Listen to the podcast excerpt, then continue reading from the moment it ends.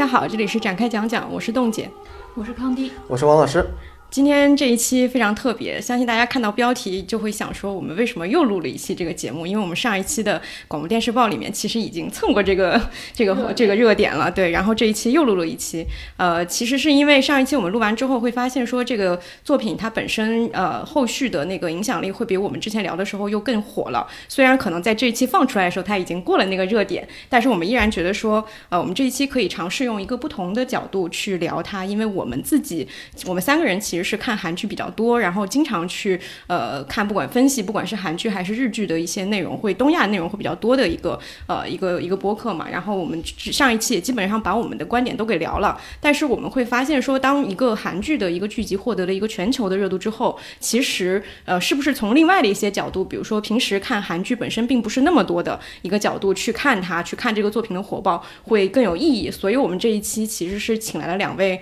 呃非常荣幸请来两位重磅嘉宾。一位是之前跟我们一起聊过《甄嬛传》的静静老师，大家好，我是静静。另外一位是非常荣幸的，请到了反派影评的波米老师。大家好，我是波米。对，今天请到两位，就是呃，跟我们一起聊游游戏，更多的是这个作品的火爆本身，它在全球的这个意义，以及我们可能会超越这个作品本身的那些文本的内容，去聊一些更多的延展的一些东西啊。然后这期内容的话。我们可能会复制一下 反派的一个结构，就是我们可能会呃简单的去聊一下这个作品的优缺点啊，这个这个部分可能会很少，更多的我们其实是去聊外延的部分。我们上一期聊到那个游游戏的时候，其实没有做任何前期的准备的，我们是凭着我们的印象去聊了一些它的呃剧情剧情的介绍啊，或者说它整个在全球一个火爆的程度。然后这里可以补充一下这个剧集到目前为止的一些非常可观的一些数据的一些情况啊，首先是它的那个点击和观看的。一个次数，就是他。九月十七号上线的，然后一个月之内，它观看量就超过了一点一一亿次。然后上次王老师有说它是超过了一个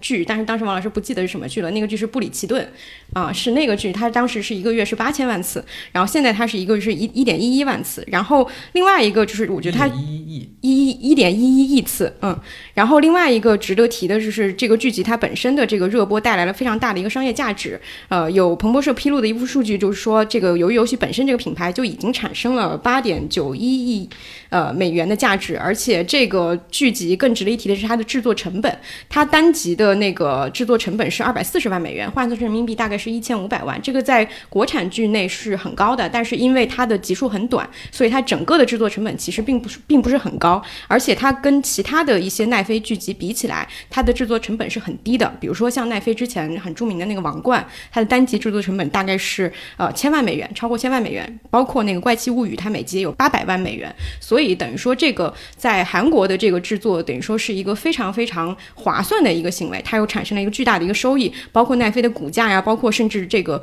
片中的主演李正宰他的公司的股价都是有大幅的上升，以及还给演员个人也带来了很大的一个关注量。之前有说过，说这个里面演江晓的那个女孩，她的 ins 粉丝数是从四十万上升到了两千万，是大差不多是一个月左右的时间就达成了这样一个呃非常惊人的一个增长啊。另外就是说，呃，整个的这个奈飞在韩国这这件事情，就是由于游戏本身也证明了说奈飞在韩国的一个就是投资的一个大成功。因为之前就是有看到说他们分享了说在韩国的文化内容投资的结果，他们在过去的五年之内。对奈飞的文化内容投资大概是在呃七千七百亿韩元左右，大概是人民币四十二亿，但是它产生了约呃五点六万亿韩元，就是三三百多亿人民币的一个经济效益，等于说是一个好几倍的一个收益。所以整个的可以预见到说，呃，由于游戏火了之后，奈飞对于韩国影视的投资只会更多，而且它可能会更重视在韩国的一些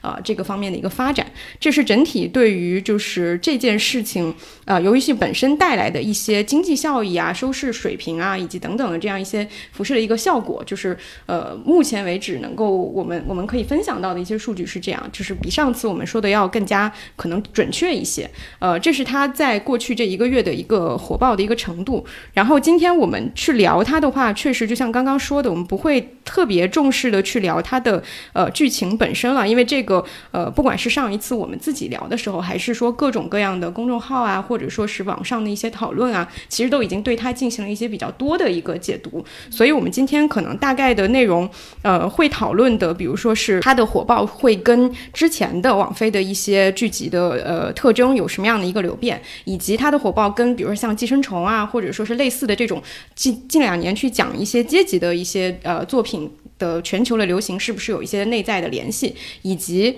呃这个媒介本身对内容传播带来的影响和变化，可能会侧重于这些方面。呃，首先先问一下两位嘉宾吧，就是你们俩都是在呃看的这个时间，应该都是在这个这个剧已经非常非常火之后，就是已经有过一些网络上的讨论了之后再去看它的。然后在看它的时候，有没有一个呃因为这个讨论和这个热度有有对它有一些预期，然后看完之后是不是符合你的预期？呃，波米先说吧。我首先没有什么太多的预期，因为它在中国的口碑也并不是特别高，没有把它当成一个特别好的神剧啊，或者说这样去看。更多看的时候，其实就是在想为为什么会受欢迎吧。你你是一口气看完的全部是吗？呃，分两三天。哦，那那你看的时候有那种觉得说很想要继续往下看的那个那个感觉吗？还是说只是当成任务一样的去完成了？没有那么痛苦，其实还还行，还行。对对对对。那静静呢？我也没有什么预期，因为就是网飞。的剧这几年已经非常成熟嘛，这种爆款剧每年都有，像什么《怪奇物语》什么，还有刚才说那个《布里奇顿》，对《后羿弃兵》什么的，对对对对对，它好像每隔一段时间都会有一个所谓的爆款出现。呃，我我因为我不是一个追剧的人啊，所以说对它可能并没有什么一个特别大的想象和期待吧。嗯，看完以后也就觉得说是一个很规矩的一个呃类型的一个东西，是吗？当时跟跟康迪说了句什么来着？这也太普通了吧！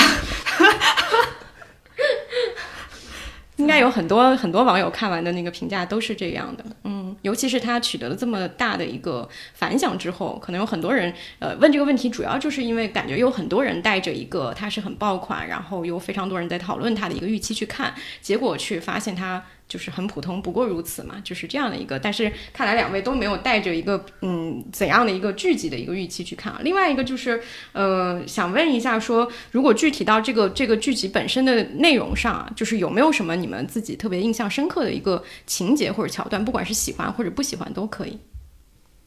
就是看我感觉，我感觉看完这个剧，对于你们俩的这这个印象脑中没有留下任何的痕迹，是这样吗？是吗？啊，没没也没有，就是 你也可以说有，没关系。说到他这个后几集的话，很多人都是在说他后三集可能不如他前面好啊。呃，主要有一个问题是因为前面他的一个高概念是说他们都是童年的游戏。嗯。完了，我自己一个印象比较深刻的是他到那个玻璃栈桥那一段，其实那个跟童年游戏就没有关系了。嗯。虽然他做类型元素输出是比较明确的，但是其实它本质上来说。你可以看到他可能没有什么游戏了，然后他就用了那样的一个方法，所以可能他一致性上这个确实是一个问题。但是我可能最大的一个惊讶是在于，呃，我还特意问了一下冻姐，我说他这个是不是一次性放出来？因为咱是真不懂这个剧哈，然后说是一次性放出来，我我就有一点明白，它其实跟原来我印印象当中几十年前电电视台放那种电视剧不一样。比如说，我举一个例子，前面他有那个老头最后一票。它到底是走是留？第二集是吧？嗯，哎，那么那那一集一般来讲，原来我印象当中，如果电视台放，一定是在那儿断。嗯，因为我发现一个特点，就是说它这九集呢，大部分都是一集都是四五十分钟，但是第九集是三十分钟，也就是说它这个也没有按照一个等长去切分，所以这还是挺任性的。在它前面有几个非常关键情节。点如果如果我放到原来，他肯定会，我就这集放在这儿了。完了，你到下一集再去看。但是就是因为，嗯，网飞它是一下子全放出来，所以它这个怎么去把呃集与集之间的这个间断，呃，给隔开，我觉得还是跟原来想象的挺不一样的。嗯嗯。补充一点吧，就是它对于血腥的展现，这个是。挺超乎我预期的，因为之前虽然虽然看之前我很少被剧透啊，但大概会知道它是一个就类似于大逃杀那种类型的生存竞演的这样的一个故事模型，呃，但是它其中大量展现了，比如说对于呃内脏，对于就是头那个头颅、脑花之类的这种特写，以及刻意的那种呃。人死亡场景的凝视吧，这个都是让我觉得就是很震惊的吧。嗯这可能在一般的呃电影中或电视剧中，如果它不承担特别明确的叙事的时候，它很少作为这种大量的奇观出现。所以我就会去看了一下它是不是分级，后来发现它是网飞分十六岁以上看的，对吧？对但确实，我发现这两年就网飞出了大量这种虐杀的这种情节，而且好像就是它的受众已经习以为常了。就像我们刚刚提到《经济女孩》，其实里边有大量这样的情节。啊，对嗯对，就好像你的网飞的订阅用户已经对这件事儿就不像说长时间没看这种东西的，觉得哈我们还要分下集，在他们看来好像已经很正常了。对，甚至都他们不觉得是虐杀。我后来反映这个词是虐杀，它其实里边大量的这样的就是无道德感，就或者说你定义他这个人是不正义的，我就可以以这种方式把他杀掉。好像这种东西在他们来看来已经是一个理所当然的事情了，不需要去思考的事情了。嗯然后这个我觉得是他一个挺突出的特点，包括呃西班牙那个《纸钞屋》那部剧，嗯，其实也很像，它就分别是泰国的虐杀、西班牙的和韩国的虐杀韩国的，对。嗯那好像我觉得这这上面是有点一致性的。嗯就是因为看这个剧的时候，呃，我我我就在反思我自己看剧的心态，可能没有太把它当成一个内容创作去看。我可能更多的还是想，就是它如果作为这个时代或者今年吧，这个点击率、收看率第一的作品，它说明了啥？嗯就是有点类似于，就是已经老生常谈的福柯那句话嘛，重要的不是故事讲述的年代，而是讲述故事的年代。嗯这故事本身可分析的东西有限，但是为什么它在这个时代成为我们一个必须要讲的事儿？这可能是就可以想一想，包括这个虐杀，我我看我开始我不知道，就网飞已经那么成熟的虐杀系统了啊，这样我以为它是模仿了就真实的那个射击类游戏那种那种形式，然后来表现，就是以以呃影视的视听语言来模仿游戏画面，然后来定格那种虐杀的情境，我以为是这个样子的。嗯啊、所以可能对于年轻的观众来说，看这样的场景已经习以为常了。如果不是在影视剧作品中，就是在其他的呃文化消费品中。所以这个，但是我并不知道它已经成为一种其实是非常娴熟的网剧的形态了。嗯，明白。那波米觉得这个片子有优缺点方面，你会觉得有哪些是自己看法的吗？嗯，就大家都在提这个片子的美术嘛，就是确实这个美术和服化道这个场景设置这些确实是它的优优点，就是大家都在说它的好多模式是抄这个抄那个，但是其实实话说，它的这些美术呃模式，我觉得做一个迭代。我觉得这是很不一样的，因为原来我们聊那个韩延的《动物世界》的时候，我我看了所有的《赌博启示录》和那个开司系列，就是呃它也有真人版什么的，呃，中二就不说了，但是它那个也有那种走一个平衡木之类的那种对在高楼大厦，那个做的非常糙啊，然后它那个没有任何的布景，你看这个它所有的场景，一一方面它是提供架空感，但是另外一方面呢，其实跟也是一个把童年游乐场给扩大化、恐怖化，所以你经常看到有那种截图很易传播的，就是第一就第一个游戏环节的那个大的娃娃的那个，就这些东西，呃，有人说就是说这个没什么，但其实这很关键。嗯啊，我觉得它不是没什么，它就是核心。另外一个我觉得不错的地方是在于，最后它其实有一个反转嘛，大家也不知道是不是中国观众吐槽的原因，但其实它这个反转呢，不是说以前没见过，但它其实让整个它前面的这个这个部分呢，还是我觉得有一定的提升性。嗯就是他其实讲这个，就是就是这个零号病人，哎，不能这么说，就是就是就是一号，这个一号的这个老头儿，他其实是一个资本家。对，那么你再往前倒推，你就会发现，OK，那他所有的关其实全都是这个资本家他帮助李正宰来通关的。那么你会发现，其实他提供的一个叙事是说，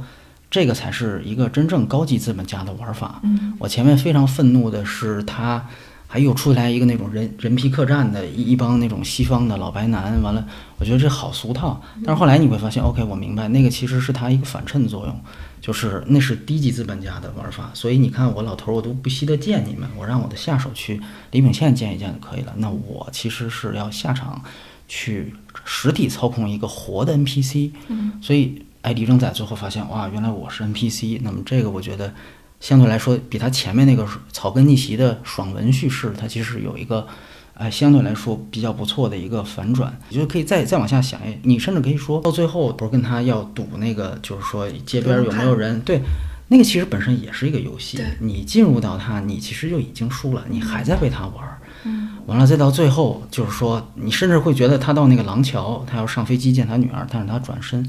这可能都是老头儿设计好的设计好的，那是下一场更大的游戏，而且它也非非常符合一个资本逻辑，就是当我发现一个更强的一个白手套之后，我可以让呃，就说白了，李正宰去取代李秉宪，对，所以这个并不是一个爽文的嗯一个草根逆袭的思路。我觉得跟谁比，如果他跟比如说呃中国今年最红的网大是硬汉枪神，嗯他们开场非常像，几乎完全一样，因为这就是所有的草根逆袭的模式。嗯，但是都是为了女儿，对对对对对对对，是的，是的。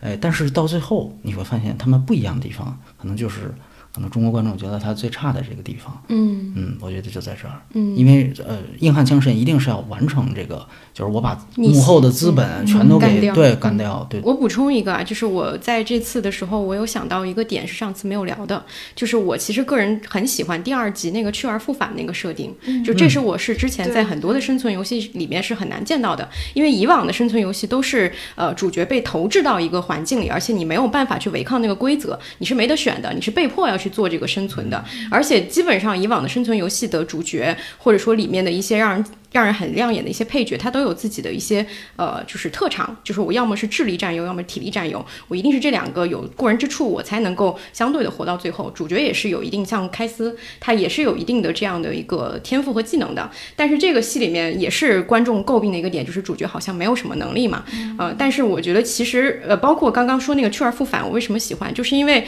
你会发现这是一群确实是没得选的人，他给了他们这样的选择，但是大部分人依然回到了这个游戏里，就像它里面那个台词说的，说现实可能会比呃，就是这个游戏更像地狱嘛。这是可能是我觉得这也是藏在他所谓的搞呃表面上那一层比较爽的叙事背后的，就是他确实是在讲一群呃，就算看起来是我们总说是穷人，是因为就是很多人论调都觉得说穷人是因为自己懒惰嘛，包括这个主角他赌博嘛，我们很多论调都会觉得说你要是不赌，你不会沦沦落到今天这个地步。但是事实真的是这样吗？包括那个首尔大学那个高材生，就是他好像看起来是他自己要去做那个就是高利贷啊什么之类的，去玩这个期货还是什么之类的这个事情。但是他是真的有选择的一个人嘛？可能也未必。我是觉得这个设计在第二集的这个设计，当时是有一点呃，就是惊到我的，是觉得说他好像给这个生存游戏有了一层更多的意义，就是这是你们自己选择的残酷的生存游戏。嗯，我觉得这个可以补充刚刚波米说的那个东西。对，而且第二集它的名字叫做《地狱》。嗯，我看完第一集，因为已经出现那个童年游戏，我一定想，那第二集叫《地狱》是一个更残酷的游戏。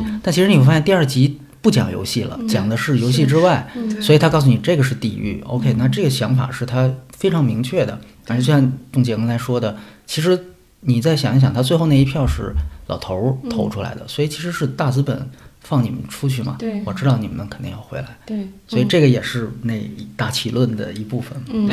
对对对对，零号病人的大气论。是，是。对哎，我顺着刚才说，我觉得这很好玩。韩国经常出现这样剧和现实生活互动。因为我看前两天韩国就产生了一个大概哦游几万人行是吧的游行，那些人就套上那个游游戏里面同款服装进行游行。但是很奇怪，他们套的不是游戏玩家，他们套的是那个行刑者的那个头型。对对对是方块啊、三角啊，他们嗯套各种各样的。就韩国好像经常这个，比如一个剧改编一个立法是吧？然后这个剧就是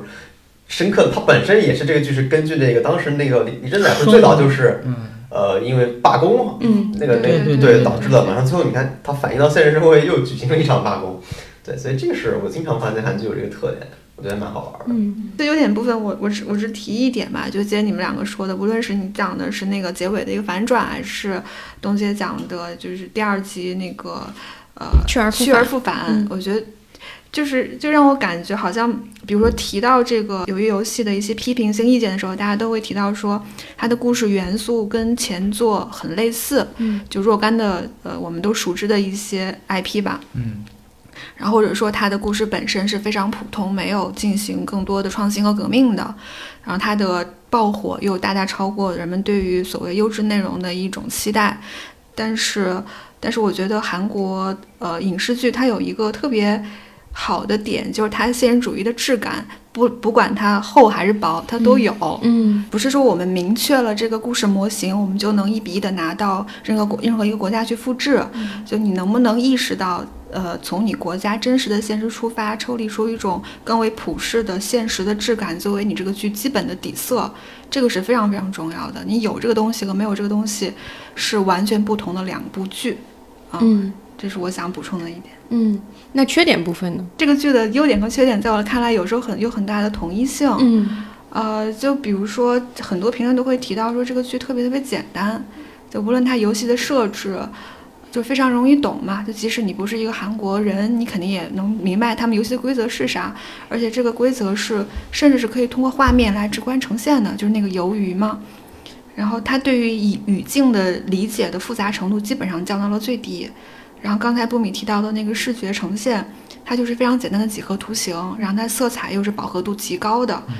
非常艳丽，然后包括它的音乐，从开头第一个画面起，音乐都是那种朗朗上口的旋律，而且反复播放，嗯洗它会脑感，它会有对有一种洗脑的感觉。然后它人物设置上的标签是非常强烈的人设，就是脱北者、负债者、失意的中年男人，然后恶霸、恶女，然后缠绕的老年人，嗯就以及斯坦人，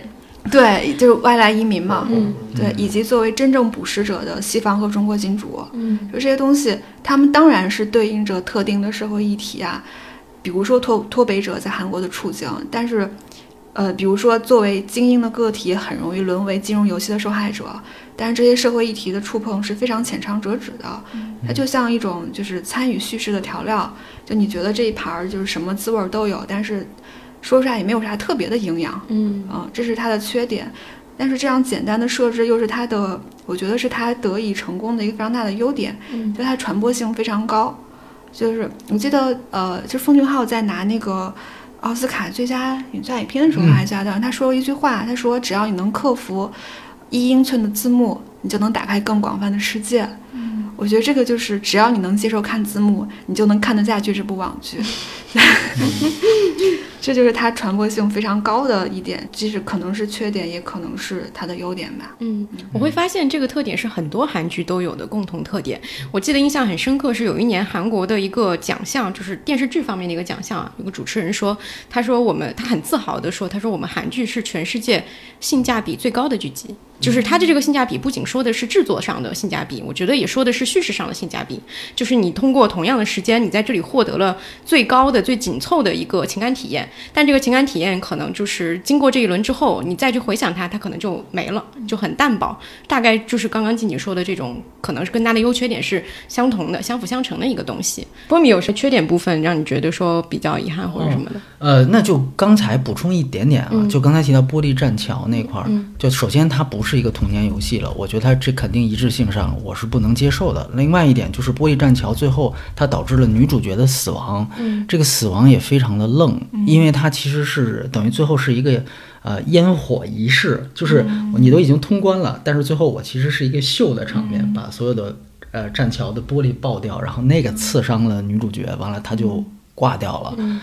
我觉得他是考虑到叙事效率吧，嗯就是到这儿我一定要马上要进入到最后一集，两个男主角开干了，嗯。那我这个就赶紧把这把这波给结束，然后当然我也要有一个关于女主角救不救的问题，所以我觉得他这个设计是相对来说比较糙的。但是这个女主这个，我我有一个补充，就是好像当时还有另外一个想法，就是那个男二会担心女主和男主联合起来放弃这个游戏。嗯，如果他们两票赢了那一票，其实他们可以当时终止游戏。如果终止游戏的时候，男二就永远不可能拿到那笔钱，就不管他赢还是他输，就那笔钱永远就跟他无关了。但如果游戏继续的话，他不管赢还是输，他最后不是相当于是放弃游戏让男主赢了吗？他其实也是一种设计，就是我以牺牲自己的方式让这个人拿到这个钱。然后他可能会怀着负罪感或等等，我最后我的家人或者是还能得到照顾，所以我觉得当时那个设计它其实还有一层是，呃，可能有叙事上的草率了，但还有一层就是，我觉得男二杀那个女主的一个目的就是要保住这个游戏可以进行到最后一关。嗯嗯嗯，所以他就必须得先设计一个他受伤，啊，对，所以但是这个受伤是草率的，嗯我就觉得他其实在类型的元元素上是不够，是没有前面那么完整对，是是没有前面那么精巧的，对。嗯我觉得他最后一场戏，呃，我满心看到他前面铺垫的这个鱿鱼游戏，他要利用这个图形规则，但做一些是最什么样的对对做一些什么样的事情，但是最后发现其实他还是两个人在泥泞当中打了一架。就是他太少利用到这个规则了。就是我本来以为你，比如说你在一个呃比较身体弱的情况下，你利用这个什么单脚跳啊这样的规则，包括是不是出界的规则去完成一些呃动作上的想法设计，完全没有。两个人就在打架，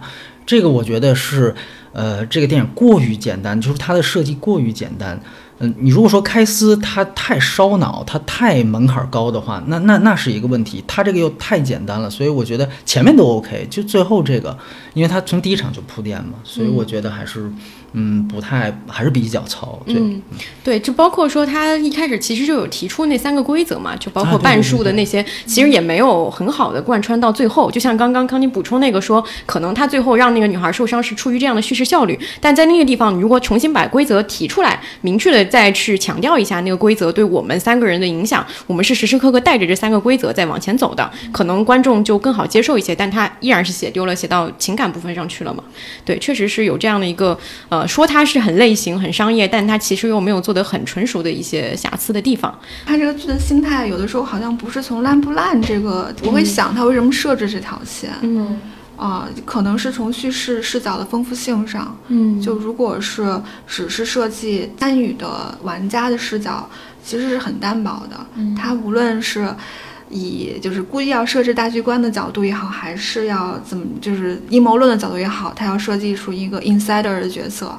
来从内部来再给你讲一遍这个故事，就包括观察室的那个设置，嗯我就觉得都是他怎么样把一个简单的故事，如果这个故事设置已经足够简单的话，那增加它的可看性也好，戏剧性也好，甚至悬疑性也好，我能不能多加几个视角？从叙事上看是一种一种技术的操作嗯啊、嗯，对，确实是看这个剧的时候，很容易你就会从制作者的角度去思考这个问题，而不是一个单纯的观赏的一个观众的一个角度。对。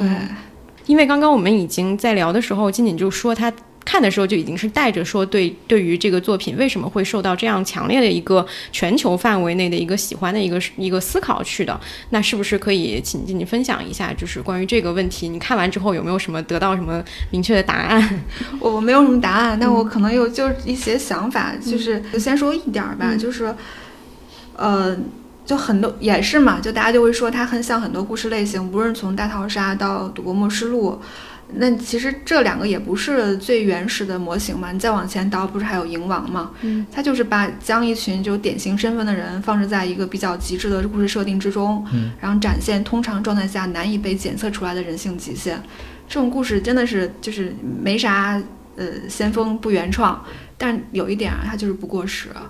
它永远可以以不同的面貌重新被讲述，它就被证明了是一种有效率的叙述模式。就观众一定也爱看，就是如果你把它嗯包装成不同的时代剧也好，或者是现实剧也好，那无论是从猎奇的也好，无论是从猎奇看血腥色情，就像网飞在这部剧里面展现出来，一定要一定要加很多这个血浆也好，它就以不断的呃变奏的面目出现。我是觉得这其实不不涉及到抄袭或者是融梗的一个，它就是故事的模型。而它那种就真人游戏加真人秀的设置，又是就是就是它那观察室，你就完全可以当做是真人秀的观察室嘛，就是又是这一二年一二十年最大众的娱乐形式。就操纵一个主线人物不断通关，然后观察室中跳出跳脱出来的视角，其实是就是你相比到原先单向输出的内容，就以前的影视化内容的时候，它会提供之前所缺乏的互动感，而这种互动感其实很早就已经在这一二十年中融入我们对娱乐的基本理解之中。嗯所以我们现在看它就会觉得既熟悉又好，又好像很新鲜，又好像一切都理所当然。嗯观察室这种好像确实是以前的这个类型的作品里面是不是比较少啊？就是有一个抽出来的视角，好像就是观众会像是在看一个游戏的那种视角是会比较少。好像有幕后黑手，就比如一个屏幕里面会有那个 BOSS 出现，但是好像很少就给你展示 BOSS 在 BOSS 在什么位置，或者从那个 BOSS 的视角来看，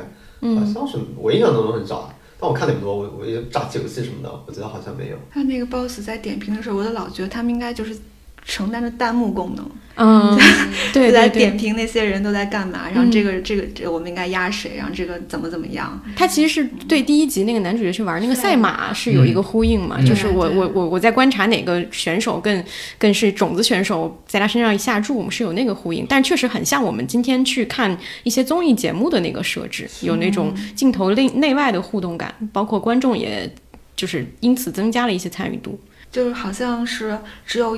只有银幕是不够的，现在的娱乐好像你就永远要穿透银幕，嗯，不断不断的穿透银幕，你就感觉自己也进入到了故事之中一样。说不定国内的版本就是变成一个直播，大家还在上面。投票对 这个事情好像原来都是恐怖片里面非常多，就是比如像昆汀监制的《人皮客栈》，嗯，呃，它其实就是有非常明确的这种，嗯，就是这叫买家视角，对吧？嗯，对就是一个资本家视角。完了，我记得他那个做的更更夸张，他就是说到最后有一个误入被骗到那个人皮客栈的一个富二代，然后他就直接说我其实比那个买家更有钱，说我可以出双倍，然后最后那个机构就把那个买买买家直接装到那个人皮客栈里面就给扒了，然后等于一个一个玩家和这个 NPC 的互换了。对，他就有这种，其实就是因为原来他就是呃，恐怖片经常讲禁闭空间，完了之后有这样的一个互动。对，呃，你就像你们之前提到那个呃血腥一样，它其实就是把这个原来的恐怖类型片的一个非常标准的这种模式给它变成一个剧。所以我也觉得，就是说，我不知道它还有中国版本，我第一次听说。然后我觉得不可能，就是说你要是没有这些血腥场景，它就不是鱿鱼游戏了。嗯就是就像对，就像刚才近景提到那个，到底它是不是抄袭？我觉得有几点，就是如果说提到抄袭的话，我觉得越具体的东西越可以叫抄袭，嗯越抽象的东西越不能叫抄袭，越抽象的东西叫公式。对对吧？因为咱们说的都是类型片、类型剧，这些东西类型元素，它当然都是一样的，不能说你拍一个公路片，我也拍个公路片，我就是抄袭你的，对吧？这是肯定不是这样说的。所以，它这里面的高概念的核心是它童年的这些游戏的梗。嗯我们看一下它现在在线下的这些，大家都在什么舔糖啊，都在干这些东西。对对对，你赌赌博末世录的梗是那个石头剪刀布的那个牌，嗯对吧？它跟这个完全不一样。然后你大逃杀是杀，对所以它具体桥段的梗如果一样，那你可以说抄袭；嗯如果具体桥段梗不一样，就像你说，那都是赢王，那都是一套叙事。所以，嗯，我觉得这只是一个酸葡萄心理吧。但好像国内好像真爆出了那个抄袭的哦，啊国内是那个优那个酷优酷的，没错，就是这个很，我知道那个事情，就是你看，你把人家三角、圆形、方块儿，就这已经具体到图案了。对，然后你的排列组合都一样，你只是换成汉字，那这个叫抄袭。你说你对吧？就是说这个一个模式大的模式，那天哪，这个怎么能算抄袭呢？对而且那个圆圈三角是因为韩文是有那个东西，哎，对不是根据汉字来的。对了，包括他那个说优酷也叫鱿鱼的是吗？人家说你你中国小时候也是有有一个鱿鱼游戏嘛，我 就说的很有道理啊，是这样。我简直怀疑那是一个他们自己策划的反向反向营销，因为就是这个事儿特别出圈，每个人我那天至少收了四五个人给我发那个图，然后王老师在群里发说真的吗？我说我哪知道，然后过了很久，他们晚上就辟谣了，所以我觉得很像是一个营销行为。然后是也是一个大奇论，对对对。好的好的，就你说这个的意思是不是说它相对于以前的一些呃印象里的一些这种类型的剧集，它已经在就是穿透荧幕这件事情上，已经具有一些现在的一些影像作品的一个特征。对，现在一些泛文娱影像作品的特征嘛，有嗯些它可能也不仅仅是属于影视的。那你觉得有其他内容形式有看到这种特征吗？我就说一个我的疑问嘛，我真的是没有什么，因为我我真的不了解剧啊，嗯，我没关系，没那。别的领域有什么简单化的呃就是想到说，就是网飞第一个爆款剧应该是一三年的《纸牌屋》嘛，嗯对然后他们推出来的时候，呃，他们的宣传策略就是说，呃，我们这部剧之所以成为爆款，是因为我们借助了大数据。然后会知，比如算法推荐说想看政治惊悚剧的观众会提到哪些演员，然后怎么怎么样，然后我们攒了一个这样的盘子，然后就这个剧就爆了。很多分析的文章也都认为，网剧相当于传统电视剧的优势就是可以借助大数据。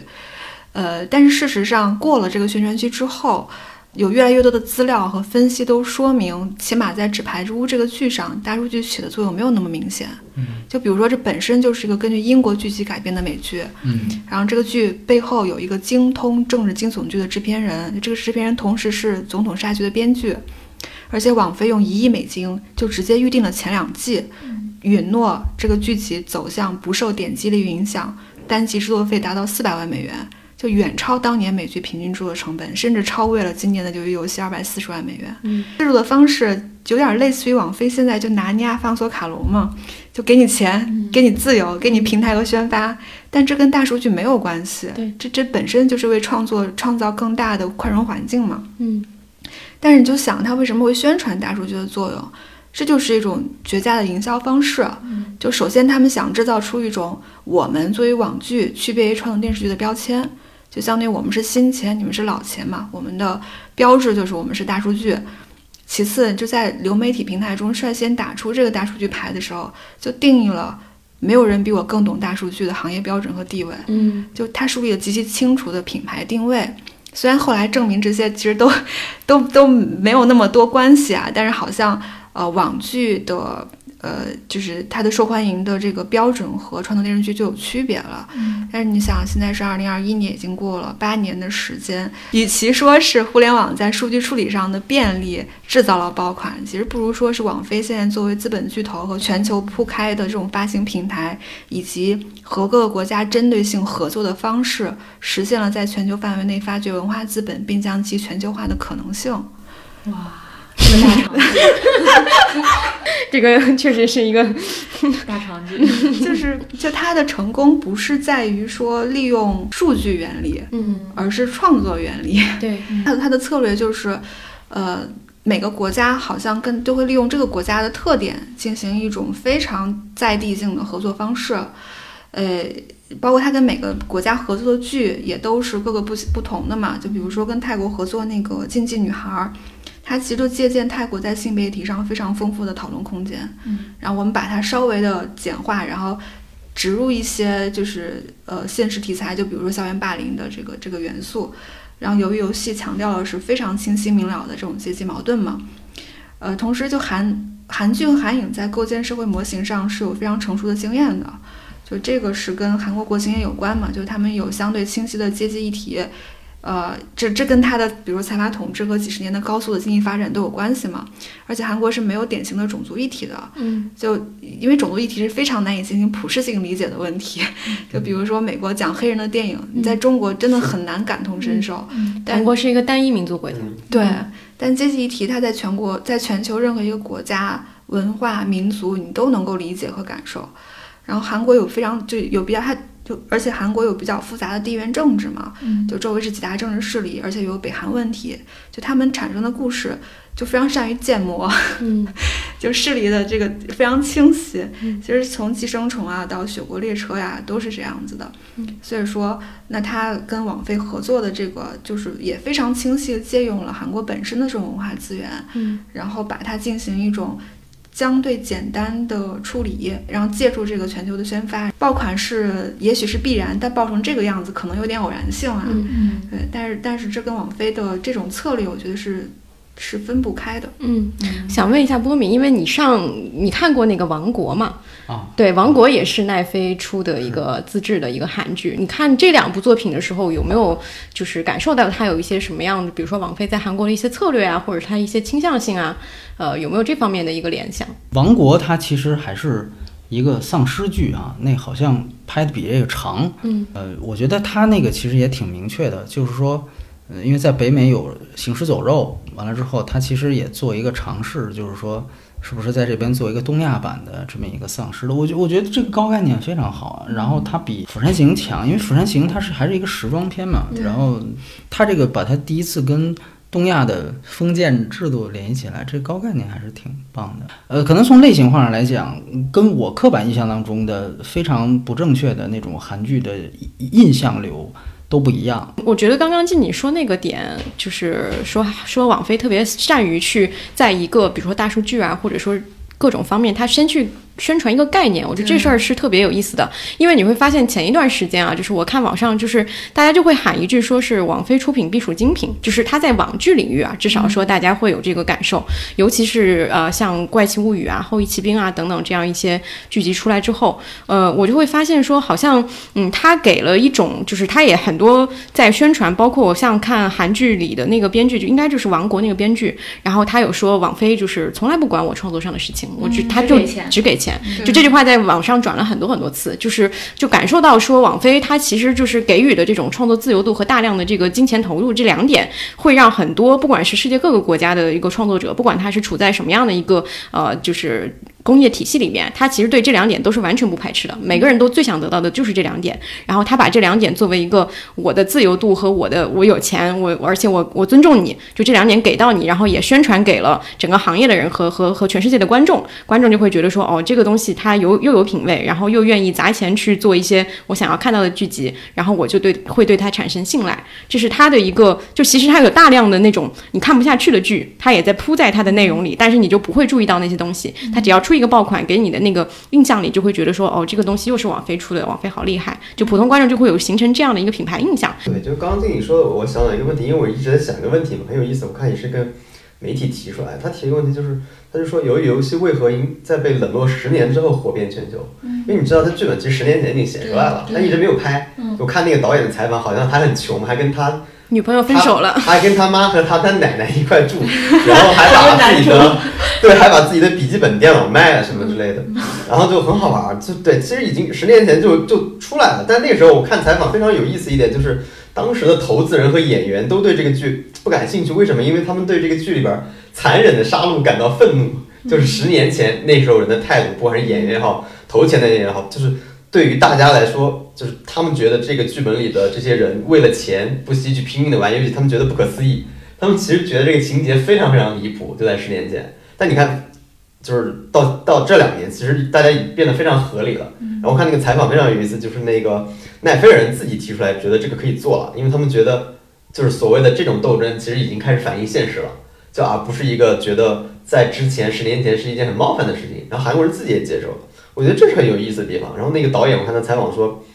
他说那个新冠疫情重创全球经济之后，贫富差距进一步扩大，嗯，然后就导致了这种比如说新冠疫苗的分配问题，然后包包括各国的贫富不均状况问题，就是刚经理说的阶级问题，它其实已经不是一个韩国自己的问题了，就是一个全球性的问题，它比种族问题、比更多的问题更要庞大。就像韩国之前几年在寄生虫上的成功一样，它其实又延续了这个嗯成功嘛，就是阶级性上。你发现它就是一个全球语言，就是每个人都能理解它，这个是我觉得，呃，就是挺有意思的一个地方。就可能好像你现在说你也你也觉得它肯定有人为的因素，那可能你从另一个角度说，就时代就造就了这种片子，这种片子只能在这个年代出来，是吧？在这种这种背景下出来，这个是我觉得，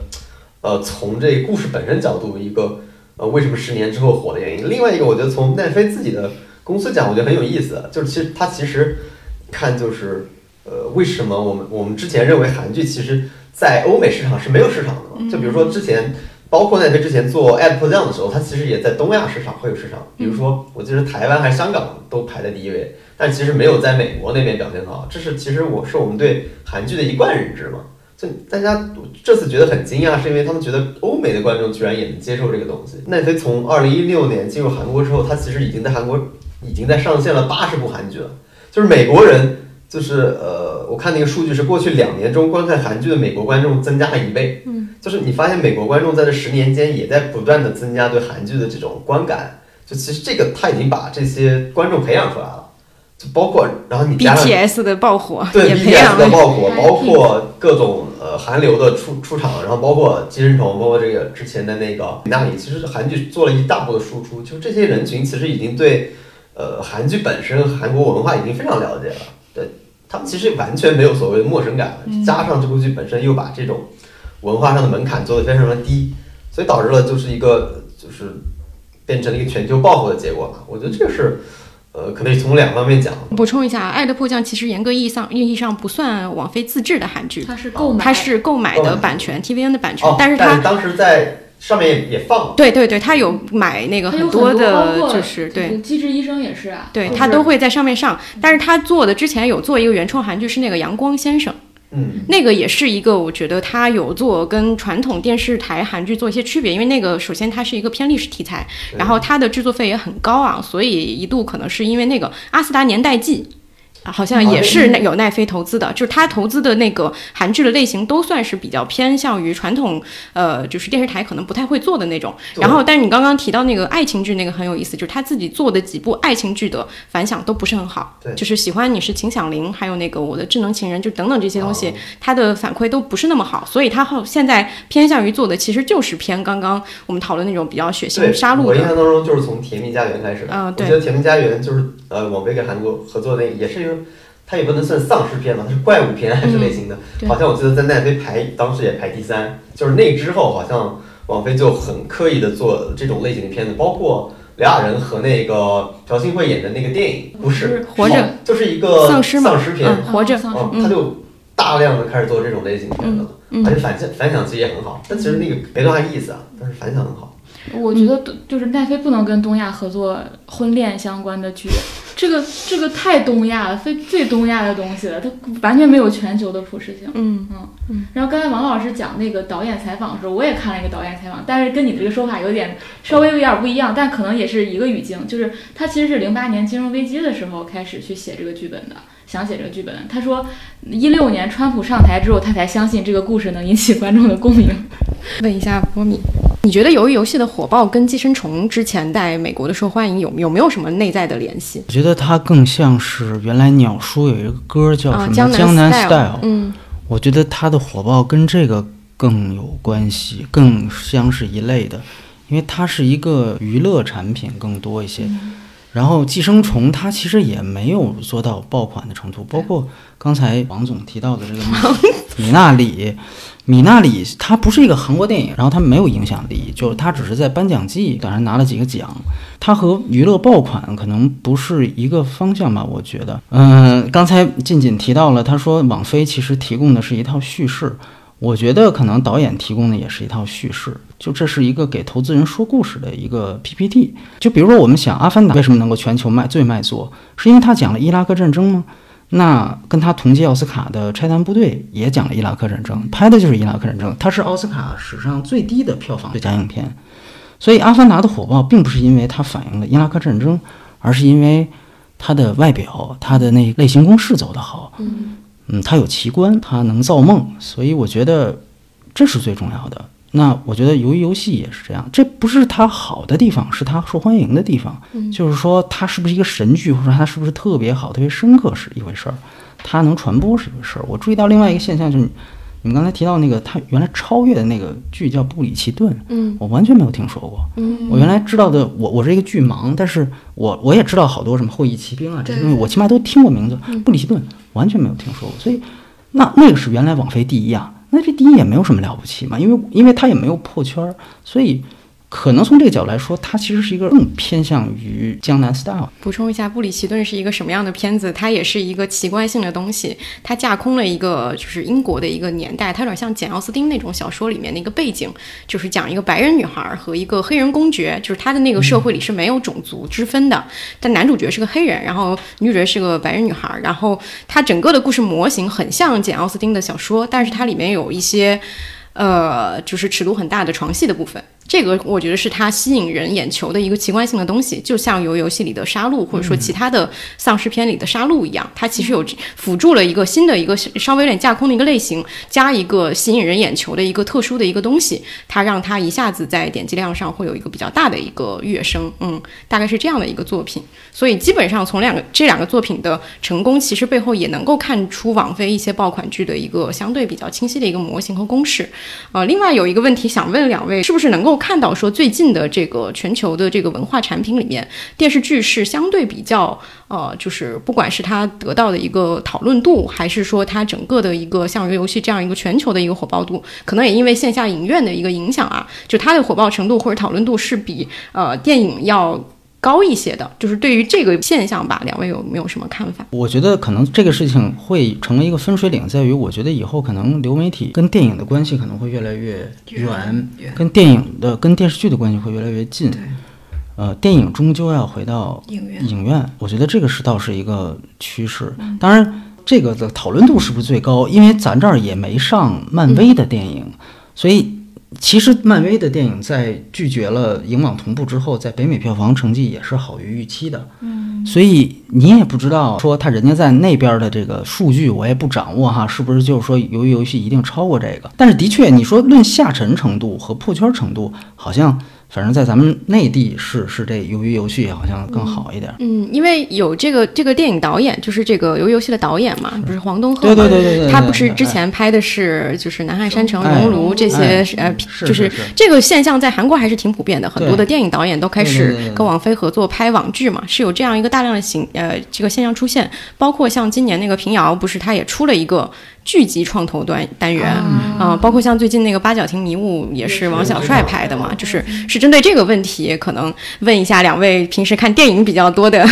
对，对于这个就是大量的一些电影导演开始重新，也不是重新吧，就是开始拍剧集这件事情啊、有没有什么看法？可能可以比的是，现在没有在流媒体端出现的电影爆款了，就没有爆款的网大了，但是网剧仍然每年有。嗯，我觉得这个可能是一个可以说出来的脉络，但是是不是说漫威文化被这个鱿鱼游戏碾压了？就是跨平台的我，我不敢说。所以有前一个呃，这个这个现象，可能能得出结论是，也许流媒体更适合，或者以后会更专注嗯电视剧，跟电影可能稍微远一点。其实原来就哪怕我们现在到现在还在标着。呃，罗马跟呃爱尔兰人说他们的点击率多少，其实也没有多少吧。对我觉得也没有多少那只是网飞原来为了呃敲学院奖的一个敲门砖而已按照那个模式，他如果所有的资源都投入到那上面去，他肯定亏死了，对已经破产了，应该已经，嗯对吧？所以说，对，那不是他的主业。综合前两个问题啊，就是与其把游戏、鱿鱼游戏等这些爆款内容嘛看作内容的爆发，不如说看作传播的胜利。嗯它是那种最基础、最有效率的叙事所抵达的一种用户体验，达到一个很良好的状态，然后就呃配合以非常成熟的工业水准，我我还是觉得它本质上还是一个传播的事儿。对，因为流媒体刚刚出现的时候，不是也都有说，就是美国几大制片公司嘛，然后就加上了一个网飞，好像网飞带有取而代之的势头。但是你看，经过将近十年的发展吧，它的分野还是非常明确的。嗯就是什么是更适用于这种网络端的播观看和传播，什么是更适用于影院，它都会进入经过一段时间的混乱之后，还会各司其职。就是我看到一个消息，我也觉得静怡说的，其实从媒体角度上，它可能是这种媒体这种呃媒介形式的这种胜利嘛。因为我看很有意思，就是其实有一部剧，我们国内人知道不多，但是欧洲人都看，一个叫《Barbarians》，叫叫呃中文应该叫呃蛮蛮战或者之类的东西。我看经济学人给它起了个标题，他说流媒流媒体如何成了欧洲一体化的工具。嗯就是他那部剧同时在呃十几个欧洲国家同时看了。有有一个故事我觉得挺好玩，他们说当时唯一有两样是能让欧洲人同时在看，第一件事就是有个欧洲歌唱大赛，第二个是欧冠，就是足球的欧冠，然后这个是第三个，就是你你就发现其实呃网飞在欧洲大陆已经有五千八百万用户了，就是他们这些五千八百万用户是不分国界的去看这部剧的，就这个好像跟以前也不太一样，因为我看那个网飞现在能提供三十二种语言的字幕，就是因为。呃，就是我们国内观众看这个网飞音乐很有特点，就是你去我，因为我们经常没渠道看嘛，你去你去你去看这些剧的时候，它其实有各个版本的字幕，我觉得这个非常重要，就是导致了，比如说我法国人也能看西班牙剧，呃，西班牙人看看意大利剧，导致一部呃网飞在欧洲投的剧，所有的欧洲国家都在去看，我觉得这个可能跟以前有点不一样，就比如以前英英国的人可能看英剧多一点，或者看美剧，但他可能看西班牙剧或者意大利剧的机会就没那么多。那像韩剧这个事儿，就刚其实我们也聊到了，就是语言这个问题其实已经解决了嘛。嗯我们完全可以用英语或者是呃就英英文字幕去看这种韩国语本身语言的这种这种剧了。所以这个我觉得就是从流媒体的角度，就是呃它的成功可能会更多一点，因为它已经发展到这种程度了。就比如说你你晚上打开电视，我都能想象到排在那个前面的就是有游戏，就是它会根据这个东西，根据你的习惯，你自然就会点进去看的。对，这个是我觉得确实是，呃，媒介发生了一个挺大的变化，就是，就是电视剧本身成为一个更便捷或者更强大的侵入到你生活里的这么一个东西。还有就是，如果它是比如说是以传播为优先的话，它必然会牺牲文本的复杂度的。嗯，不论是它这个本身有，比如有，比如说就是拿文本来说，游戏的设置、视觉元素以及音乐等等的设计，它被证明是有效率的时候，就能想象到，如果它稍微升维一点，稍微更具韩国本土特色，它的传播一定会大打折扣的。就中国它，比如你假设把欧洲当成一个独立的大市场，而不是比如说二十七个小市场，那你的内容一定会降低门槛的嘛。对对，就是你的创作的时候，其实已经受到这个你传播的这个东西的影响了，就是你的传播的限制或者传播条件，就是告诉你，我们未来是在二十七个国家要放的，那你拍的时候可能已经这个问题已经深入到这个开始拍的过程中。最大公约数嘛。嗯其实所有好莱坞电影也就是这样是行销全球的，所以其实它有一个议题是说，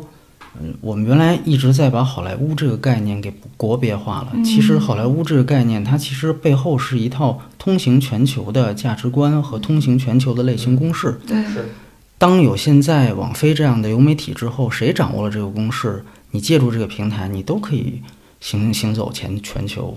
所以它不是一个国别化的概念，就是说，比如说我们说这个是西方的，这个是美国的，它跟美国没有关系。对好莱坞的人跟美国本土的基本盘也不一样，好莱坞电影跟呃美国电影其实也不是一个概念，就是严格来说，网飞其实它提供的一个，它有一个特点，它其实已经具备着原来科幻世界里面具备的那种跨国资本的那种嗯特点，其实当然也是。其实，除简中世界以外，所有的科技巨头所具有的那样的跨国资本特点，它的最大特点其实是我们说叫全球水源供全球，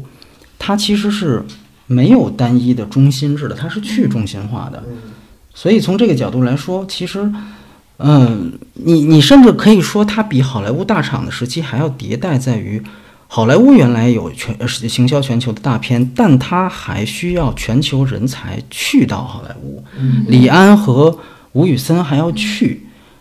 对，然后在那儿生产呃行销全球的大片，现在完全云端化了，连去都不用去了，它真正达到了一个全球水源供全球，所以它其实它是无国别的，它是无国籍的，它不是美国籍，它是它它的所有的全球的用户就是它的基本盘。那这个用户爱看什么，他就用这个来，它也是是，对吧？我我全球水源看，然后哪个受欢迎，自然呢它就会成为爆款，这是非常正常的一个现象。其实，呃，之前有一个案例，我觉得可以做特别好的对比，就是，呃，我之前也也在反派影评说过，就是衰霸其实是迪士尼投资的，嗯衰霸是迪士尼在印度投资的，但是迪士尼有没有想过，中国它是因为批片所以它成为爆款，但它有没有想过这个剧本或者说这个片子它拍出来之后，可以借助它迪士尼全球发行网络，像发漫威电影一样把它发到全球。如果他敢这么做，也许他也能在全球卖，他都能在中国这样的一个这么封闭的市场卖到这个数字，而且它在北美市场以非常小的发行量，其实也在印度片里面是非常高的票房，但是它不会这样做，这就是影院端的一个壁垒，它永远会觉得它是内容的王者，它只要去输出它的东西，所以它其实跟网飞的另外一个特点也非常相关。刚才静静提到的那个观点，我觉得可以展开，就是网飞本质上，你看它前身，它是一个 DVD 的一个租赁商，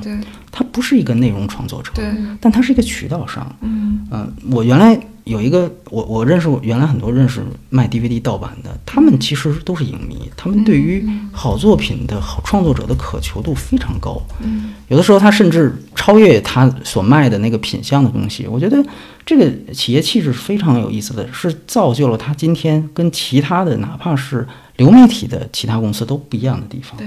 就是你可以说，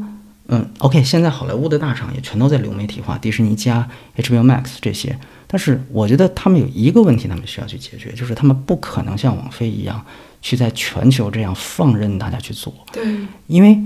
他们会觉得我们是百年老店，嗯我迪士尼最牛逼，你任何一个导演都不可能大于我。你看诺兰、维伦纽瓦都绕着迪士尼走，因为他太强势了，他有最高的文化自信，已经发展到了文化自负的地步，所以他是不可能去放任其他作品。但是一个 DVD 的租赁商可没有这个包袱，我啥都不懂，那么 OK，那我我不懂，但是我有钱，我有平台，那我让你们来做吧。所以这是一个非常非常得天独厚的一个方式。从另外一个方面讲，还有一个特点就是刚才其实提到，会不会以后亚马逊或者说这个呃像苹果 TV，他们也会现在也开始大举的做流媒体的平台。那网飞跟他们又不一样的什么呢？亚马逊跟苹果都有自己的主业。他们之所以成为现在这么牛逼的一个一个科技巨头，是因为他们是简中以外的电商和世界最大的简中以外的电商，或者是卖手机的还卖到简中市场都没有问题。但是问题就是刚才静姐说到这个，他们很有他们很有可能会像中国的某一些流媒体平台一样，他们会拿原来他们在主业部分的成功的这样一套叙事，真的去要求创作者。就像我听到的大量的新闻，就是原来风口上猪的时代，中国那些流媒体的人就是拿着我的大数据，就说你你你导演你得照着这个那个拍。网飞这个特点也没有。因为它的 DVD 的渠道已经已经没了，所以它没有什么赖以赖以嗯赖以就是说去拿出画室的东西，对对对，所以他也愿意去倾听各国的呃创作者的声音。刚才其实仅仅说到的网飞说那个纸牌屋那个，它是一套叙事，对，但是他不会真的把它加到大卫芬奇身上，就说你得照着我这拍啊，你得这样，他不会真的这样做，他是会吹。中国正好反过来，对可能我表面上对创作者特别客气，但是背地里磨的时候都是我那套成功经验，嗯，对吧？就是原来像乐视那种，就是你看我们能这么这么那么厉害，那你就得照着我这个大数据，我这个用户体验，互联网加互联网加金融，就是照照着我一套来。所以网飞没有这些东西，它主业已经没有了，所以。但是他有钱，他有他有平台，所以这个我觉得是他很特殊的一点。但是这个模式反而是把原来影院的那种，就是刚才呃几位提到的那个，就是那个影院所存在的或或者国别所存在那个壁垒去消除了，因为那是有流媒体，所以这也挺重要的。嗯，补充一点吧，是今天跟康迪在看一个评论的时候提到的。就你说这种壁垒也好，流媒体的内容它还是蛮强调用户体验的，嗯，可能这是跟它更 to C 有关吧，它可能是需要一个个点击量的，但是电影呢，就是买电影票还是需要一定的门槛的，和它一定的这个设施和空间的要求的，所以说他们的受众并不完全契合，而即使他们的受众人群契合，他们观影的心态也是并不完全一致的，嗯，所以就导致说流媒体的作品它就更重视用户体验。呃，这就这也同时，它就要求它的内容需要更，呃，贴合用户体验吧。但是，呃，比如电影啊，或者是现在看来，好像任何一个电影都可以成为作者性了，对它，就是电影它会还会强调内容创作的单向度嘛。就是这是无论如何，这是我作为创作者想要表达的一些东西，它一定跟我个人的一些体验相关，并不是完全我要找到最大公约数，然后把它卖到一个利益最大化来讲，或导致的后果差异还是蛮明确的。就比如说，呃，作者性的这样的内容创作，它还是以个体经验来补充所所有的这种集体性的经验的。就它提供的一个东西是增加这个内容的丰富度的，但是如果是纯呃，依赖用户体验度的东西，它永远在你经验范围内去打转，永远会一个一个作品出来之后，呃，一个爆款出来之后，如果再有对于这个爆款本身的模仿和对于这个爆款所产生的用户体验的一个反馈的收集的再再循环的话，它只会让作品的维度越来越降低。嗯，所以说这就是流媒体作品可能带来的一些。诶，不是那么好的，因为虽然我们在讨论网飞爆款，但是如果你看看网飞产生的这种电视剧已经非常非常多了，它有大量的失败之作。其实原来说网飞出品必属精品，这这这两年已经不让不这么说了。真不是。现在网飞出品其实是在骂了，就是它其实有一种平均水准是很差的，就它会每年出出产大量一个网飞。我看过不光是电视剧，包括纪录片，它就像之前说，就像拼多多，就这个产品我必须有。那我就有这么一个产品，但它产品的质量其实是很参差不齐的，甚至按照就是你刚才说的，大量的产品就是一个普通的水准，可能每年会有两到三部的这样爆款的出来，但是大量的其实并不能达到这样的水准。但是我我其实会觉得这个其实是一个正常现象，就是呃，包括 HBO 最开始的时候，它其实也是这样的。你是说它有什么黑道家族，有什么欲望都市那些东西，但它其实也有大量的平庸之作，是大量的平庸之作支撑了它有这么多的人去订阅，或者说是这么多人去付费，它是需要有这个量去填充起来。但是它只要保证我每年有百分之二十，或者说百分之三十，甚至百分之十左右的比例是一个精品之作，在口碑上能够达到这样一个水准，我能够持续生产，其实这个就是。链条就已经建立起来了嘛。对，只是说我觉得它很厉害的在于，它明明有这么多平庸之作的同时，它的那个百分之十或者百分之三十的东西能够获得最大的那个讨论度，这个是是比较厉害的。然后刚刚经理说到那个，其实我也有一个非常好奇的一个点啊，就是一直都说网飞是完全尊重创作者，不给他提供任何的意见。我只我觉得这个意见可能是指的是，比如像编剧或者导演，他在拍摄和这个制作内容的本身的时候，他可能在具体的剧本意见上不会像说我们国内平台啊对于创作者的这个意见会这么大。但是我很好奇的一点，就比如说像游游戏火了，包括之前王国火了之后，会不会有他们对类型上的偏好？就是我很好奇这个类型上，或者说他们对于某一种呃东西的结合，包括刚刚说的血腥和某一个啊、丧尸啊，或者说类似这样的一些类型元素的拼贴，他们觉得这个方向是对的。那么他们会会不会在这个方向上也去影响到就是创作者，还是说他们更多的是一个就是我我我这个东西已经成功了，那韩国之后就会有很多人都会提类似像游游戏这样的提案。我我很好奇这一点，就是它的影响肯定是有的，但是它影响到底是以怎么样的一个方式去传递给所有的这些内容创作者？说网飞对内容不干涉，大家怎么能信呢？对 这个这个稍微对于任何创作，就是作为机构化的创作或作为资本的任何的理解，都不会觉得这是一个真理嘛。就包括他之前用于宣传说我给那个阿克松卡隆罗马多大的自由度，但你看到后来马林斯克塞斯的自由度又降了多少？就他原先给你这样，他就是把你作为广告、作为营销、作为公关的一个策略去打一个牌。真正进入到比如批量制作的时候，怎么能不考虑到基本的这个创作的回收呢？所以说这这肯定是不足为不足为信的，而且。呃，而且还考虑到这一个企业发展的初期、中期和它高速和 这个不一样的。就在初期，它也许为了打品牌，它可以不惜一切代价，但一旦到了，比如说一旦它掌握了更多的话语的垄断权，甚至到一家独大的时候，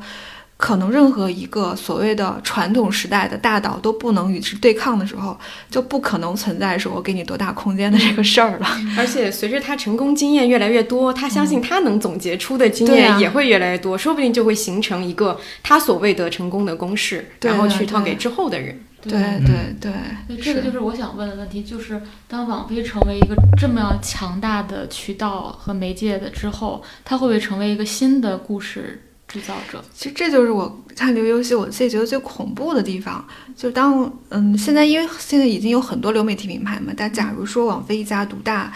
的时候，它就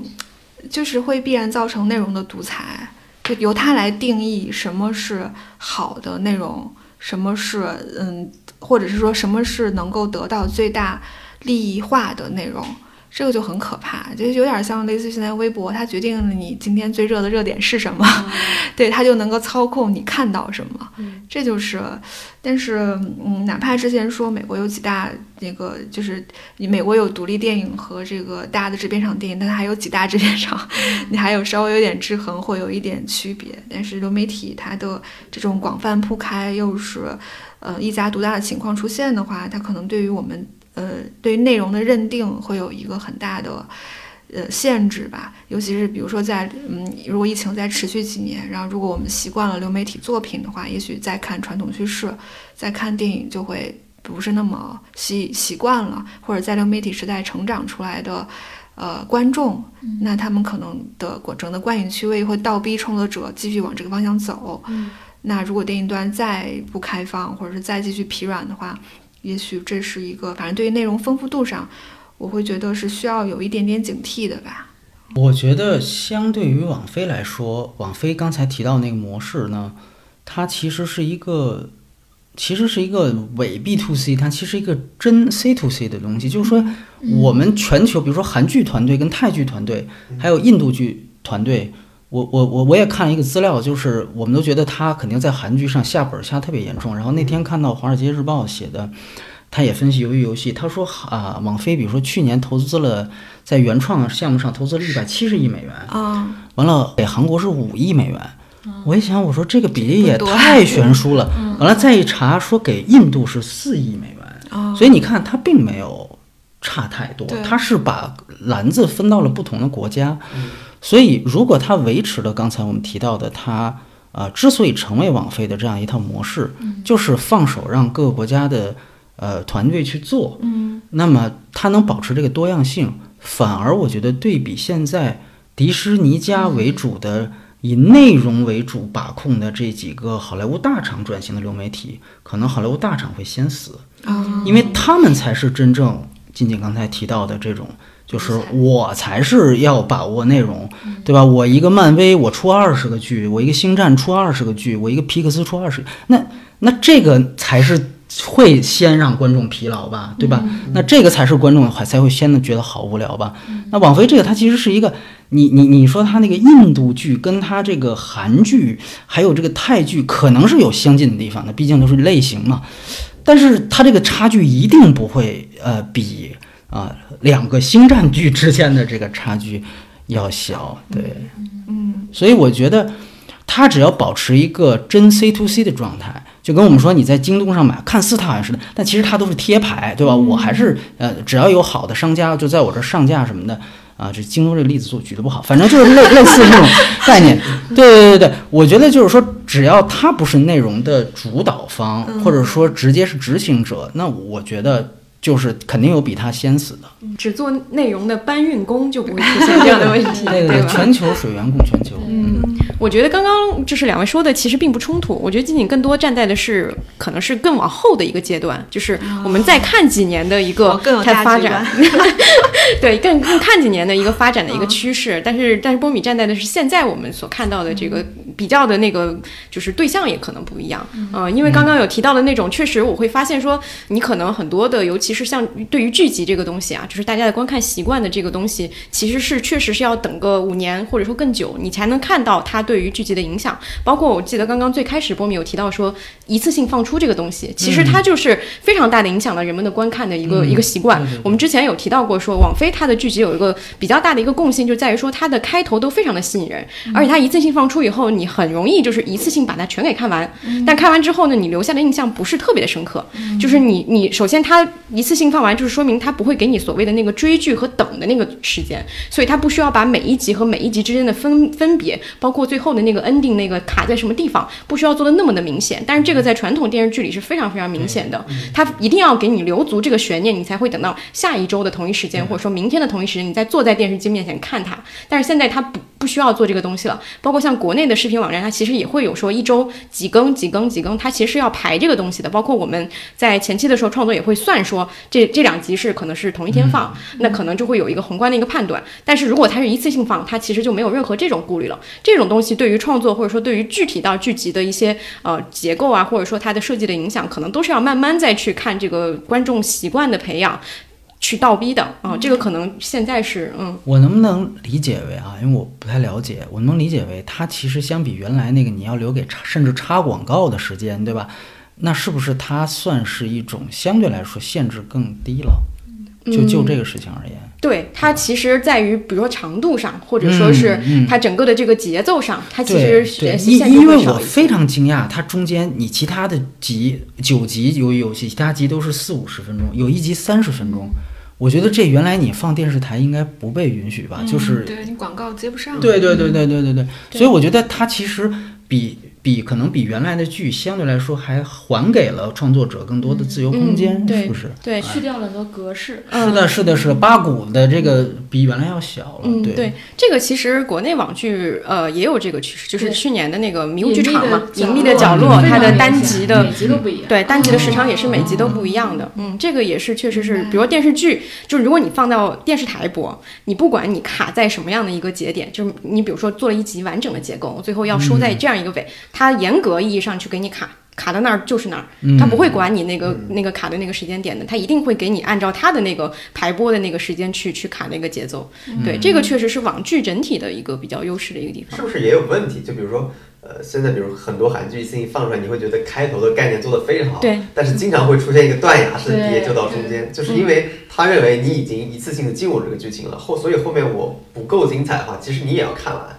因为你已经进入到这个人物里边了嘛。就是不像以前，可能你要等很等很久。如果你的那个后半段的剧情不好，他也可能不看。但是不像《权力的游戏》最后一季放出来，大家刚看两集的时候不敢确定，是吧？对，就好像也出现了这样的问题。因为我看后来韩剧很多这样的出现这样问题，就开头特别好，然后后面特别的就完全的断崖式下降。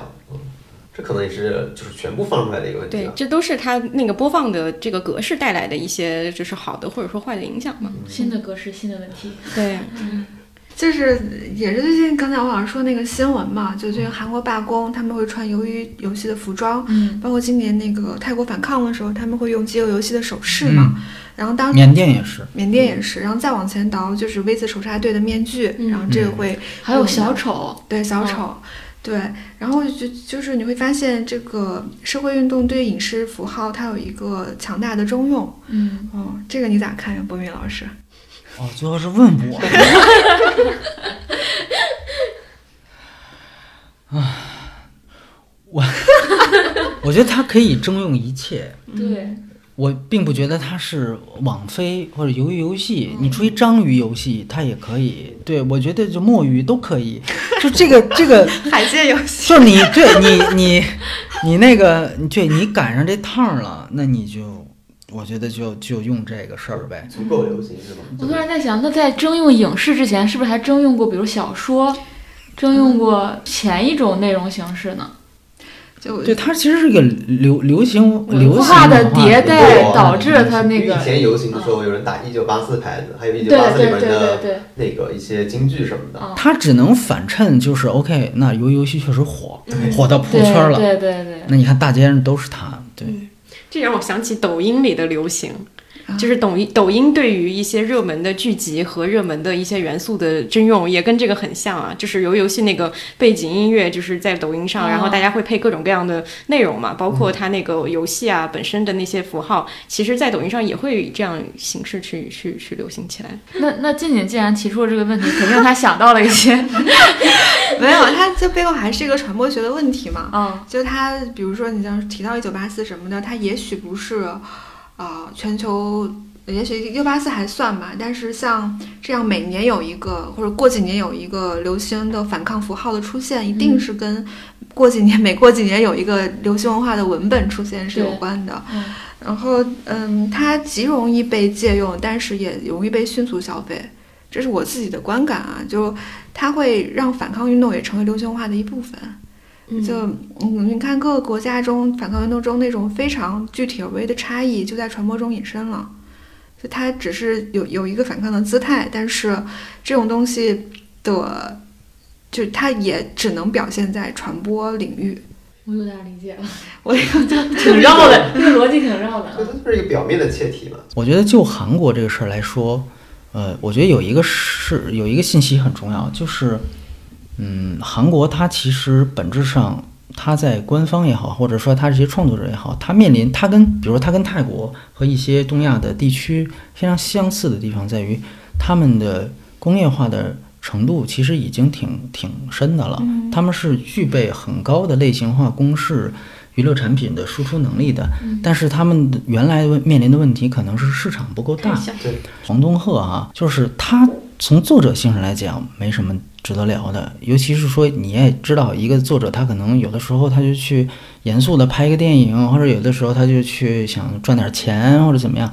嗯，但是他的脉络有一个非常好的，嗯，就是呈现一个轨迹是。他在限韩令之前做了中国可能是最好的一个一本两拍的项目，就是《奇怪的他》和重返二十《重返二十岁》，他是《奇怪的他》的导演。重返二十岁》当时应该还是挺火的，那个鹿鹿晗是吧？哎哎，后来有一个大人物，可能票房比他高，但是他是我记得初期一本两拍项目做的最好的一个，口碑也口碑也好，口碑项目也好。那你会发现那个时候韩国它很，它是有一个非常大的潮流，就是来跟跟中国市场互动。那么一个刚刚拍出《熔炉》的导演，当然也是有一定知名度的。那么他来做这么一个项目，好，非常成功。但是随之而来禁韩令的问题，应该说是加速和明确了，呃，所有韩国的呃，起码娱乐工业的人，集体的加入了非减中世界以外的这样的一个全全球化的市场和全球化的浪潮当中。啊、所以他跟我们一直在喊，但是其实可能没有像他们做的这么明显的一个口号，非常像，就叫借船出海。嗯而且他们是最适合借船出海的，因为他们的刚才说了，他们的工业化程度已经很深了，但是他们市场小。嗯我们可以搞内循环，因为我们的地方足够大，市场足够大。韩国、泰国还有其他一些东亚的地区，可能不太行。但是呢，流媒体是一个很好的契机。那么和网飞，它是不是一个呃要压榨这个或者管理创作者关系呢？我觉得甚至都不用，它是一个合谋关系。因为如果我想借船出海，我先要去想这个平台上的受众喜欢什么，嗯所以我不用金主爸爸下来拿着鞭子赶着我，因为我有这样的一个趋势。而且当一步成功，两步成功，这个合谋会非常自觉自愿。对，嗯，我甚至觉得，如果真的出现一个，就像迪士尼原来经常出现的，就是制片人下场，或者说 CEO 下场说得把这人给我开掉，那就证明你这个项目管理是失败的。嗯对吧？只有在中国，他会觉得啊，金主爸爸天天在这儿提要求，这是特别合理的。不，我觉得在一个正常的地方，如果一个人真的去下指令给你，要你必须做什么，不做什么，那证明这个项目已经你的管理失败了。对，所以大部分的情况，我相信一定是一个合谋关系。一方面，小地方，但是他做的非常成功的这样的一些呃文化人或者娱乐人，他们愿意借船出海；另外一方面，是一个 DVD 起家的，嗯，没有创作壁垒和创作自信的一个公司。那这个当然是天作之合。所以我觉得，嗯、他能成为今天也很呃有今天这样一番也很正常。所以，嗯，我觉得如果感叹一句的话，其实就是你能看到从鱿鱼游游戏发展出来的，就是我们自以为好像惩罚了一个教训了一个啊、市场，让他们懂事儿了，但是从这个角度发现，好像不是帮助了人家。明确了，下定决心投入到了一个全球市场，所以我还是那句话，它不是一个。如果我们从地缘政治角度来说，好像是一个中国美国选边站，但是换一个角度，如果跨媒体的资本，如果网飞是无国际、无国界的、无国籍的，它其实是一个全球和单一市场的选边站。对，其实台湾跟网飞的合作也非常成功。我们上次其实也提到，因为我们观察到说台湾人非常喜欢学习韩国经验，因为他们跟台湾呃台湾跟韩国的一些政治上的一些因素是比较像的嘛，就他从那个市场的依赖程度上是比较像的，所以他们也经常去寻求说为什么韩国的那个作品能够达到一个全球的欢迎度，他们也非常想要去跟不管是奈呃他们跟奈飞还有跟那个 HBO 亚洲也都有密切的合作。对，这也是一个小一个小市场，然后也有一个呃相对有规模的一个工业体系。那这个时候，他如果如果他想寻求一个更大的市场的话，他一定要借助一个更大的平台嘛。那这样看来，如果你说网飞是一个非呃具有非国际性质的，然后更就是这样一个更更类全球化性质吧，那其实中国市场是越来越强调国别概念的。对的，没错儿。所以，如果从人物的角度来说，我觉得特别有意思的是，一个这个黄东赫啊，他是一个他的这个呃职业轨迹是一个呃可以琢磨的。另外一个就是我们之前提到的那个《太极七飘扬》里面的那个、呃一那个动作设计，然后他他拍了大量的在《长津湖》里面他做了大量的工作，嗯呃，其实他在现场，如果你了稍微了解幕后你就知道他在现场做了非常非常多真正的导演的工作。但是呢，后来片方就说，为了怕找茬儿嘛，就是说就给他起了一个中国名字，在他那个卡司上。所以我觉得这是完全两种不同的不同的待遇。嗯对，一方面，其实我甚至觉得就是，嗯，像包括振兴委员会在内，过分的拔高韩国文化和韩国文化的胜利，其实当然有他们的一个借船出海的一个官方的这样一个，就有点过了。但从另外一方面，你要对比，比如说《长津湖》里面真正一个导演他的具体工作，那其实你会发现这个显然最后创作者会更靠近那一边，对吧？就是你你要是嗯能够获获得了一个更大的舞台，让更多人看到你的作品，同时大家也都能认识到你，嗯然后让你下一步可能创作上更便利。那这个选择几乎是非常轻易的做出的，能够非常轻易做出的，对，所以这个真的就是一个从重返二十岁到到游戏鱿鱼游戏的过程，嗯嗯，我也是好奇啊，就比如说，当这个情况如果比如再发展一段时间，你觉得可能会出现一个，比如说会会出现两种完全不同的观众类型吗？呃，已经出现了，我觉得已经出现，就包括现在我们一直在强调这个东西，鱿鱼游戏也没什么了不起，嗯，就是从他的口碑的评价上就已经，我觉得当然可以批评它，但是你会发现，就是市面上的观点可不是从一个剧的，比如说像，比如像你们节目去这样去聊他的，去批评他，那可不是，那是一个上来就是偷国如何如何，以偷国开头的对，偷国又偷了，嗯啊，又偷了人家那个大逃杀了，又那个什么，对，就是那那当然是一个另外一个方式。那同与此同时，这个长长津湖，对吧？我觉得这个最有意思的是，就是观众评价说偷国又偷了的时候，然后我们的优酷流媒 对我们的流媒哎体平台做了一件什么样的事情然后又打了观众的脸。我觉得这个循环是很有意思的。是的，是的，是的。其实我之前想到，我之前跟一个业内的编剧聊天嘛，他就是说他自己观察到这几年内容的变化对到对于对于创作端的影响，就在于，比如之前他会非常清楚的知道他写的东西哪些是，呃，属于纯功能性的，比如说为了满足某一些特定的标准，哪些是，诶满足观众口味的。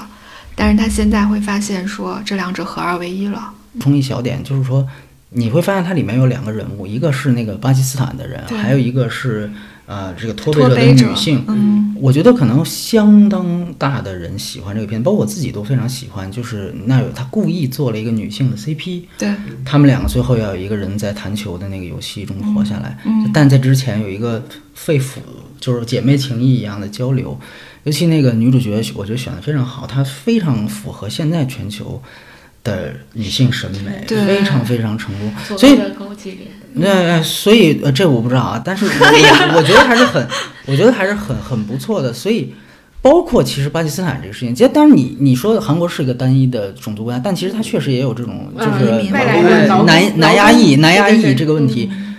这些其实又和西方的，或者说就就又和主流这个这个这个很多市场的，我这么样说，和世界上很多市场的这个这个大家想看到年轻观众想看到的叙事是很符合的。它不是一个谁迁就谁的问题，它是一个你你已经是一体之后，它自然而然诞生的一种创作状态。那我们现在如果我们去做，我们就不可能就想我们为什么要放一个南亚裔的人排在那儿呢？我们不会想这个问题，嗯，所以这个当然就是两个世界，它诞生的是两个世界的产物，嗯然后进一步的加深两个世界，就是那我就越来越觉得你这个东西没什么了不起，就你会发现，观众分的两个部分，可能是一方面有一些观众，他因为可以有这个看国外的一些爆款剧集的一个渠道，我们就不讨论它那渠道是不是哎哎哎。啊、对，然后他有他有这样的渠道之后，他其实会对于内容有一个呃抬升，就是不管说游游戏它可能是个七分作品，但是像《东城梦魇》啊等等的这样一些作东西，它有这方面的这个选择，然后他会在这方面的选择上拉高他对国内同国内的同类型的作品的一个期待，包括说悬疑，就是为什么今年迷雾剧场它可能会观众因为去年的两部剧有一个很高的期待，然后现在发现你要是做一些比较偏的东西，我就不愿意看你这个，我宁愿去看《东城梦魇》，那个不不比你高级多了，就是它会有这样的一个审美的一个一个提升。另一方面呢，它就会导致说，那国内观众能看的国内内容，且只有国内能生产的内容是什么？古装剧。主题剧嗯就是对对对对对对主旋律剧，只这个东西是只有国内市场能够提供给我的，我是在这儿培养的这套评价体系。但你一旦是一个全世界范围内都通行的，比如现代剧、悬疑剧、爱情剧这样一些东西，我可以在国国外的市场上找到更好的替代品的时候，我对你的这个要求反过来要求就会更高。我觉得这是两种观众可能就会渐渐形成了。只要这个去看到国外嗯那个作品的这个渠道不被掐呀、就是如果说这样的话，长此以往，可能国内就慢慢的确实会只有同样的一种只能在这儿生产的作品类型，会会会会生产出来，更多的生产出来。因为从我的一个印象流来讲，我觉得如果比如说放在十年甚至十五年前，如果有网飞这样的形态，就是甚至是不是说我们也可以去做借船出海的事情？当然，当然，就是我然后再出口转内销对，就是说我并不认为由于游戏或者说是就是这样的剧，国内的团队和国内的这个创作者做不出来。做不出来来。嗯，我认为它不是那种，就说你说沙丘可能嗯不不是真的是真是做不出来，但是但是这个我不觉得做不出来，所以现在其实是哪怕比十年到十五年前，我觉得更可惜了。嗯，就是哪怕我们都接受，就是说现在的政府政策决定，就是不能让外国流媒体直接进来，那也没关系。能不能我们就做一个出口转转内销的东西，去到呃境外，然后对吧？这个也是一个方法，或者说这也是一个尝试。如果它在全球市场都爆了，那同样也是一个很大的利润的回收渠道。我我想到一个很有意思的一个例子，就是耽美剧。之前有听说传言说他们想要可能上去海外播，去海外播，就是海外播以后用国、嗯国内的观众可能未必会会为此付费啊，但是他可能又有其他的渠道能看到，总之能看到，然后它的热度讨论也能起来。因为像这种剧集，其实它在尤其是在东南亚，其实它也有很大的一个一个一个观众群嘛，就是它可以考虑用这样的方式，至少不不是说完全的我这个东西就砸手里了。我觉得这个是一个很很很很有意思的例子，嗯、这种也是一种反出口转内销的一个一个有意思的一个东西。其实有一个，就是爱奇艺和台湾合作的那个破剧，嗯、对，其实很像，就是那个其实我们之前很很很少看的爱奇艺 Original，嗯它其实是个带英文标的了。对，它其实只在应该我不知道是不是在海啊其他的地方还上映，但是嗯东南亚应该有。东南亚也有是吧？反正是爱奇艺跟台湾合作的一个。它能够跟迷雾剧场形成一个鲜明的对比，它的豆瓣评分大概有八点六，如果你愿意，就是真的去进入到它那个市场，介入它那个平台，你不亏的，对吧？我觉得其实这个问题就很就很可惜。如果什么东西，因为原来我们还有资本出海的这个对，情况，当然，比如说像 TikTok，对，嗯像 TikTok，但是还是那句话，就是没人把 TikTok 当，没人把它当成一个原创的。受人受人就拿出来一聊的东西，因为这是一个更下沉。你看刚才其实大家聊就是说啊，由于游戏破圈了，完了在抖音上都是他的各种舔糖的小视频。其实您是一个说不好听的，是一个泔水，对对对对对，是泔水，就是 这个完了之后是是再刺激一些，是被短视频化、被碎片化。呃如果你要是原来如果我们有大举的资本出海的时候，其实这也是一个全球化的模式，但是更好的其实是一个，那那个是不是软实力嘛，对吧？那个不是文化的问题，所以我觉得这是挺遗憾的吧。嗯，突然想到说，其实就是我们之大概十年十几年前吧，